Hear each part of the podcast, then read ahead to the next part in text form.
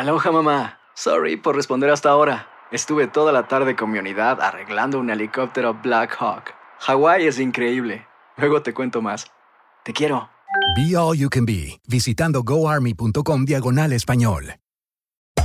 Hacer tequila, Don Julio, es como escribir una carta de amor a México. Beber tequila, Don Julio, es como declarar ese amor al mundo entero. Don Julio es el tequila de lujo original, hecho con la misma pasión que recorre las raíces de nuestro país. Porque si no es por amor, ¿para qué? Consume responsablemente. Don Julio Tequila, 40% alcohol por volumen, 2020. Importado por Diageo Americas, New York, New York. When you buy a new house, you might say, Shut the front door! Winning! No, seriously. Shut the front door. We own this house now. but you actually need to say, Like a good neighbor, State Farm is there. That's right. The local State Farm agent is there to help you choose the coverage you need. Welcome to my crib. no one says that anymore, but I don't care. So just remember, like a good neighbor, State Farm is there. State Farm, Bloomington, Illinois. Boost Mobile tiene una gran oferta para que aproveches tu reembolso de impuestos al máximo y te mantengas conectado. Al cambiarte a Boost, recibe un 50% de descuento en tu primer mes de datos ilimitados. O, con un plan ilimitado de 40 dólares, llévate un Samsung Galaxy A15 5G por $39.99. Obtén los mejores teléfonos en las redes 5G más grandes del país. Con Boost Mobile, cambiarse es fácil. Solo visita boostmobile.com. Boost Mobile, sin miedo al éxito. Para clientes nuevos y solamente en línea, requiere AroPay. 50% de descuento en el primer mes requiere un plan de 25 dólares al mes. Aplican otras restricciones. Visita boostmobile.com para detalles. El siguiente podcast es una presentación exclusiva de Euforia On Demand. Queridos amigos, ¿cómo están? Me da mucho gusto saludarlos. Bienvenidos una vez más a Epicentro. Les saluda León Krause desde los estudios de Univisión en Los Ángeles, California. Gracias por estar con nosotros una semana más. Muy interesante lo que ha ocurrido en Estados Unidos en eh, los últimos días. En el momento en que grabamos este podcast, el cierre parcial de gobierno en Washington continúa. Es increíble, pero así es. Es ya, por supuesto, el cierre de gobierno más largo en la historia de Estados Unidos. En el momento en que estamos grabando este podcast, el cierre de gobierno, que es responsabilidad entera de Donald Trump, lleva ya casi 24 días. Es impresionante, casi 24 días de cierre de gobierno y todo por la obsesión de Donald Trump de construir el famoso muro fronterizo. En las negociaciones que han ocurrido en la Casa Blanca, se ha dicho una y otra vez, Donald Trump se sienta y dice, bueno, ¿ya están listos para ceder, señores demócratas, o todavía no? Bueno, pues no, señor presidente, le hemos dicho que no le vamos a dar los fondos que usted quiere para su muro. ¿No me los van a dar? No, señor presidente, ya se lo hemos dicho. Me paro y me voy. Adiós. Esa es digamos, la crónica de las negociaciones que hemos escuchado una y otra vez. Unos demócratas que dicen estamos listos para negociar, pero esto no lo vamos a poner en la mesa. Es, como dicen acá, non-negotiable. No vamos ni siquiera a considerar la posibilidad de darle a usted el dinero que usted quiere para su muro. Y Trump está en la posición exactamente opuesta. Primero negociamos cuándo me van a dar los fondos para el muro y luego hablamos de cualquier otra cosa ni antes ni después. Ahora hablamos de los fondos para el muro y como aparentemente los demócratas no van a ceder, pues aquí estamos ya acercándonos vertiginosamente al mes de cierre de gobierno con consecuencias muy lamentables, no solamente para los cientos de miles de eh, seres humanos que dependen del gobierno, que trabajan para el gobierno de Estados Unidos, sino para la economía estadounidense en general y si este asunto se alarga, pues todavía va a ser más complicado. Esta es una de las razones por las que de aquí en eh, adelante, la popularidad de Donald Trump se volverá un asunto digno de estudio cotidiano mucho más que antes. ¿Por qué? Bueno, estamos a poco menos de un año del principio formal de las uh, campañas para llegar a las elecciones primarias en al menos el uh, Partido Demócrata, porque por supuesto también podría ocurrir que entre los republicanos alguien se anime a retar al presidente de Estados Unidos, pero lo veo francamente improbable. Lo que sí es un hecho es que estamos a un año de que comiencen las primarias entre los demócratas para definir quién va a enfrentar a Donald Trump en las elecciones de noviembre del 2020. Este año, el 2019, será fundamental para definir pues dónde están parados todos los muchos candidatos, muchos aspirantes a eh, subirse al cuadrilátero con el presidente de Estados Unidos en noviembre del año que viene. Es un año en el que el Partido Demócrata se, juega no solamente su futuro, sino el futuro del planeta, y creo que no es una exageración porque eh, imaginar dos años más de Donald Trump, tal y como están las cosas, ya es arriesgado. Imaginar seis años más de Donald Trump es incluso peligroso, porque tarde o temprano un presidente de un país como Estados Unidos enfrenta una enorme crisis. Lo cierto es que Donald Trump, por increíble que parezca, no ha enfrentado, hemos tenido la suerte todos, de que no ha enfrentado una gran crisis. Donald Trump. Todas las crisis que ha, entre comillas, enfrentado el presidente de Estados Unidos han sido crisis creadas por él mismo. No hay hasta el momento, y creo que, insisto, todos debemos considerarnos afortunados, no hay hasta el momento una gran crisis en los dos años de historia del presidente de Estados Unidos. Pero si son dos más, o si son peor aún seis más, las probabilidades indican que Donald Trump va a enfrentar una crisis severa que podría pasar por una crisis económica o, Dios no lo quiera, un atentado terrorista, algo que pondría a Donald Trump, este hombre tan, pero tan impredecible, eh, al mando de una maquinaria como no hay otra en el planeta y no ha habido otra en la historia del planeta que es, por ejemplo, las Fuerzas Armadas estadounidenses. Así que los demócratas se juegan no solamente su proyecto, el futuro de su partido, sino también, en buena medida, el futuro del mundo. Es la realidad. Al día de hoy, Donald Trump, gracias en gran medida a su testarudez con el cierre de gobierno, ha caído en el índice de aprobación hasta pues eh, eh, rozar el 40% de aprobación y sigue bajando. Una mayoría de estadounidenses lo responsabilizan del cierre de gobierno. Así que eh, una mayoría clara de estadounidenses, no abrumadora, pero sí clara de estadounidenses, se dan cuenta que en efecto este cierre de gobierno es responsabilidad prácticamente absoluta del presidente de Estados Unidos. Incluso si el cierre de gobierno se soluciona en los próximos días, ya esto está eh, eh, establecido como una mm, mancha en el historial de Donald Trump. Creo yo que si las cosas se mantienen como están, el presidente de Estados Unidos llegará a la noviembre del 2020, todavía falta mucho tiempo, pero menos de lo que uno piensa, como una figura realmente vulnerable desde el punto de vista electoral y puede llegar de una, de una manera muchísimo más vulnerable em, como una figura auténticamente tóxica a la elección si es que, por ejemplo, la eh, investigación de Robert Mueller llega a, eh, al puerto que muchos piensan llegará. Em, es decir, a encontrar evidencia que compruebe que Donald Trump ya sea eh, que ya sea que obstruyó la justicia o incluso se encuentren pruebas de colusión con el gobierno ruso en la elección del 2016. Insisto, en cualquier caso, si todo se mantiene como hasta ahora, Donald Trump llegará siendo un candidato vulnerable al 2020. De ahí que sea tan importante que los demócratas escojan bien.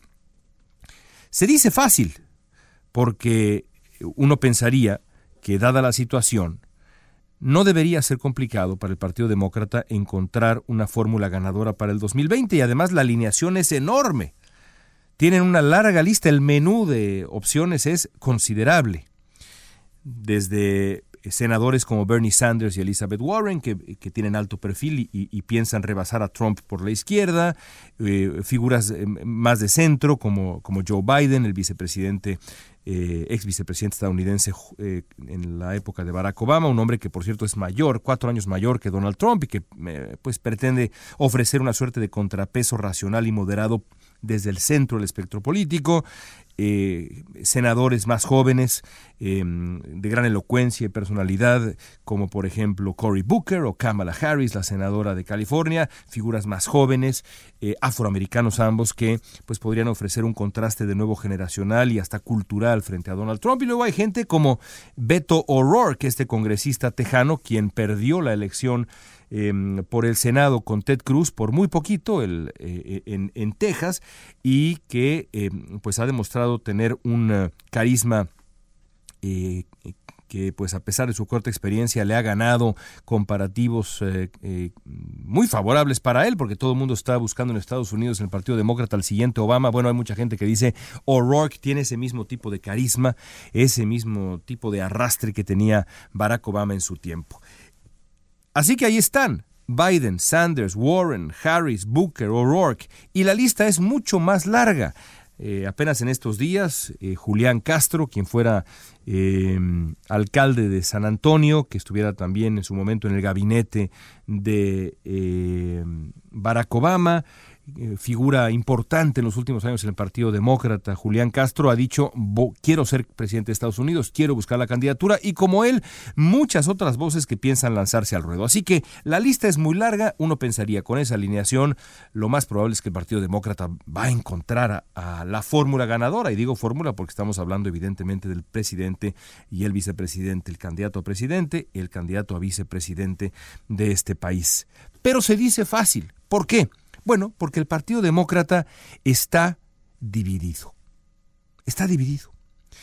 El fenómeno eh, Donald Trump, el frenesí nativista de Donald Trump, ha generado tal repudio entre los demócratas que muchos creen que el antídoto está en ponerle enfrente a un candidato igualmente combativo, eh, que incluso trate de pelearle en sus propios términos, es decir, en otras palabras, para, derrotar a un hombre que ha ocupado un extremo del espectro político estadounidense, habría que elegir a alguien que pueda hacerse del otro extremo, aunque a veces ambos extremos se toquen. De ahí el atractivo, por ejemplo, de la candidatura de Bernie Sanders. El problema con este cálculo, por supuesto, es que deja vacante el centro ideológico y con ello, por ejemplo, abandona a los votantes independientes que han quedado tan claramente huérfanos en los años del trompismo, además de los sectores moderados de ambos partidos, los eh, demócratas más de centro, los republicanos más de centro, que también, si se les pone enfrente a dos opciones que ocupan más bien los extremos del espectro político, podrían simplemente abstenerse de votar y eso evidentemente afectaría al Partido Demócrata. Así que el partido de oposición no se pone de acuerdo. La lista de posibles aspirantes así lo demuestra.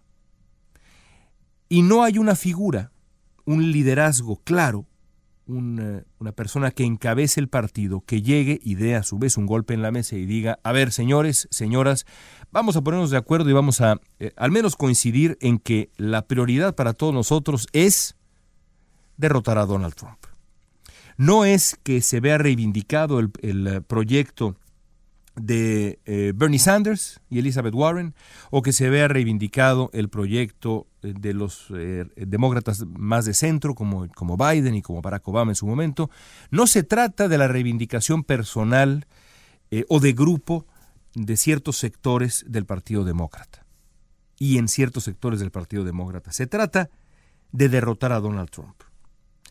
El reto entonces está en encontrar al candidato o candidata que resulte mejor para la contienda. Y de nuevo se dice fácil. Porque en la historia reciente del Partido Demócrata, el partido ha demostrado tener una capacidad inusitada de eh, cometer equivocaciones.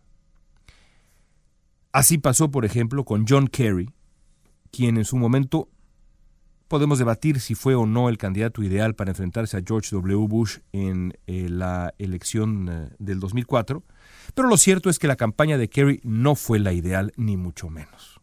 Para derrotar a un hombre que llegaba al 2004 vulnerable, ni de lejos tan vulnerable como Donald Trump, pero vulnerable.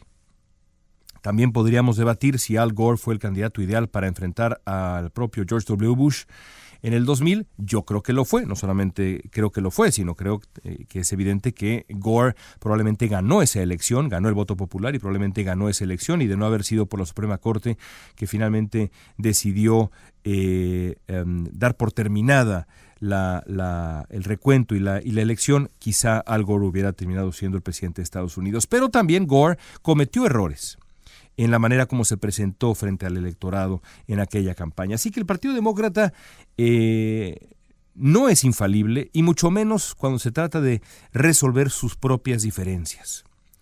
Ya lo vimos en el 2016, entre, en la batalla entre Bernie Sanders y Hillary Clinton. La manera como Sanders manejó las cosas no fue la ideal. Sobra decir de nuevo que la manera como la campaña de Clinton, el Partido Demócrata y la propia Clinton, la manera como manejaron las cosas frente a Sanders tampoco fue la ideal, al contrario. Y creo que también esos problemas que se generaron en el 2016 terminaron por afectar a Hillary Clinton. Así que no será fácil que el Partido Demócrata resuelva sus diferencias, pero tendrá que tener en cuenta que el reto rebasa al partido y toca, como ya decía yo al principio, al escenario mundial. Lo que está en juego no es nada más el Partido Demócrata ni Estados Unidos, sino el mundo. Y para ello deben tener claro que, aunque el rechazo visceral a Trump es comprensible y merecido, la ira no es buena consejera electoral. Está clarísimo que van a recurrir a la indignación para entusiasmar a los votantes, pero eso no es lo mismo a nominar a un candidato que haga del antitrumpismo la única bandera de la campaña. Tampoco me parece sensato suponer que todo el electorado estadounidense va a apetecer la retórica populista en el 2020, de izquierda o de derecha, porque en las elecciones legislativas de hace unos meses se demostró que los demócratas pueden ganar sin eh, caer nada más en la tentación del antitrumpismo. Si esa dinámica del año pasado se mantiene durante el 2019 y 2020, los votantes demócratas deberán elegir durante las primarias a un candidato que apueste por la vuelta a la cordura antes que la confrontación abierta con Trump. Porque no hay que olvidar que más allá de sus defectos, Donald Trump es un maestro del insulto y la intimidación y en la política como en el deporte hay estilos que le convienen a este o aquel candidato. Hay estilos. Y jugar contra él en la cancha del arrebato y con las reglas del arrebato se antoja suicida. Parece más sensato que frente a la oferta de este energúmeno los demócratas procuren decencia, cordura, moderación, inteligencia. Si lo hacen, Trump quedará en el basurero de la historia. Si ceden los demócratas a la rabia y el enojo, perderán. Y francamente, creo que estarán ustedes de acuerdo conmigo que el mundo entero no puede darse ese lujo. Hasta aquí este epicentro, amigos. Gracias. Les eh, eh, invito a suscribirse a nuestro podcast, a regalarnos calificaciones favorables, generosas, para que más gente nos encuentre, a escuchar los otros podcasts de Uni Noticias, Univisión Noticias, eh, que se producen en todo el país a lo largo y ancho de Estados Unidos para ustedes, desde Miami hasta Los Ángeles y varios sitios más. Nos escuchamos de nuevo la próxima semana. Soy León Krause. Gracias. El pasado podcast fue una presentación exclusiva de Euphoria On Demand. Para escuchar otros episodios de este y otros podcasts, visítanos en euphoriaondemand.com. Boost Mobile tiene una gran oferta para que aproveches tu reembolso de impuestos al máximo y te mantengas conectado. Al cambiarte a Boost, recibe un 50% de descuento en tu primer mes de datos ilimitados. O, con un plan ilimitado de 40 dólares, llévate un Samsung Galaxy A15 5G por $39.99. Obtén los mejores teléfonos en las redes 5G más grandes del país. Con Boost Mobile, cambiarse es fácil. Solo visita boostmobile.com. Boost Mobile, sin miedo al éxito. Para clientes nuevos y solamente en línea, requiere AroPay. 50% de descuento en el primer mes requiere un plan de 25 dólares al mes. Aplican otras restricciones. Visita para detalles. Si no sabes que el Spicy McCrispy tiene Spicy Pepper Sauce en el pan de arriba y en el pan de abajo, ¿qué sabes tú de la vida? Para, pa, pa, pa. Cassandra Sánchez Navarro junto a Catherine Siachoque y Verónica Bravo en la nueva serie de comedia original de VIX, Consuelo, disponible en la app de VIX ya. ¿No se merece tu familia lo mejor? Entonces, ¿por qué no los mejores huevos? Ahora, Egglands Best están disponibles en deliciosas opciones. Huevos clásicos, de gallina libre de jaula y orgánicos de Egglands, que ofrecen un sabor más delicioso y fresco de granja que le encantará a tu familia. En comparación con los huevos ordinarios, Egglands Best contiene la mejor nutrición como 6 veces más vitamina D, 10 veces más vitamina E y el doble de omega 3 y B12. Solo Egglands Best. Mejor sabor, mejor nutrición, mejores huevos. Visita egglandsbest.com para más información.